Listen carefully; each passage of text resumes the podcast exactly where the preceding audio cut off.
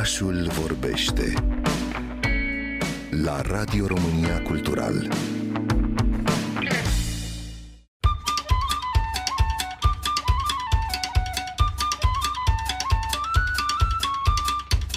Se numește Molly, a împlinit de curând 3 ani și e strâns legat de viața și opera lui JJ cunoscut lumii întregi drept autorul celui mai imposibil de citit roman, la el acasă, în Irlanda, James Joyce e pur și simplu JJ, un apelativ care îl desprinde din chenarele fotografiilor din antologii sau manuale și îl așează pe o băncuță, undeva într-un parc, la o terasă însorită sau, de ce nu, în tribunele unui stadion de fotbal, fără să-i răpească însă nimic din importanța pe care o are în literatura universală.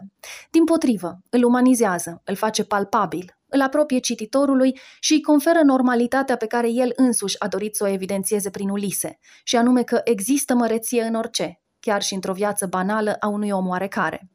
Molly, sau Muzeul Literaturii din Irlanda, s-a născut într-o inițiativă a Bibliotecii Naționale și a Universității Dublin, parte din Universitatea Națională Irlandeză. Acronim pentru Museum of Literature Ireland, Molly e și numele soției lui Leopold Bloom, personajul central din Ulise. Nu întâmplător, clădirea care adăpostește muzeul e chiar aceea în care James Joyce și-a făcut studiile universitare absolvind în 1902.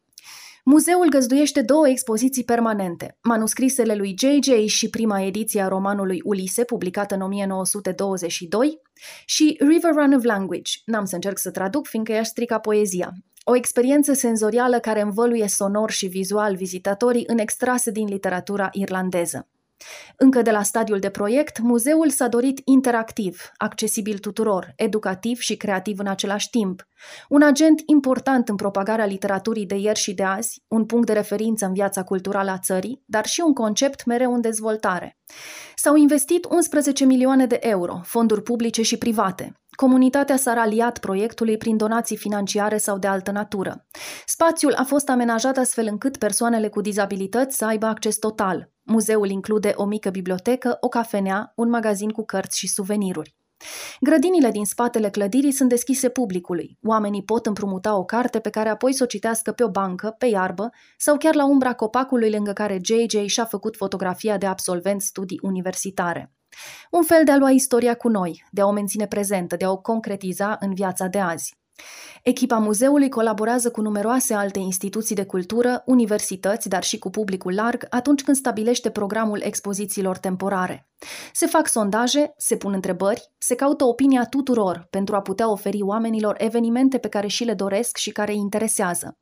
Mai mult, muzeul are un canal digital de radio, unde pot fi ascultate interviuri cu scriitori sau oameni de cultură contemporani, știri din actualitatea literară, povești și așa mai departe. Trei din cele patru etaje ale muzeului sunt spații de expoziții. Colecțiile sunt mereu prezentate cu mijloace digitale de ultimă generație, mereu interactive, mereu surprinzătoare. La al patrulea etaj găsim laboratorul de literatură, unde se organizează ateliere de creație pentru copii și adulți, în timpul săptămânii, dar și în weekend. Personalul de bază al muzeului e suplinit sau completat de voluntari, eu printre ei, că de m-a făcut mama iubitoare de literatură. În fiecare duminică dimineață citim povești, desenăm pe col de hârtie, dar și pe pereți, vorbim despre ce înseamnă să fii scriitor și încercăm să-i ghidăm pe cei mici pe drumul de la un scriitor e un om mare și important la un scriitor e cineva ca mine și eu pot fi scriitor. Pe același principiu, echipa muzeului e extrem de prezentă în școli și licee, fie în persoană, fie online, cu diferite programe educative și informative. Elevii beneficiază de intrare gratuită, pot aplica pentru burse de creație literară oferite de muzeu sau pot participa la câte un masterclass din seria susținută de scriitorii irlandezi ai zilelor noastre. Pe scurt, o rețetă de succes în a face literatura, veche sau nouă, parte vie și activă a vieții de zi cu zi, dar și în a încuraja și stimula creativitatea, simțul artistic, puterea cuvintelor și mai ales importanța pe care vrem nu vrem o au educația, arta și cultura în traseul nostru ca omenire spre bine, mai bine, foarte bine. Și dacă vă întreb acum, hai, veniți la Dublin?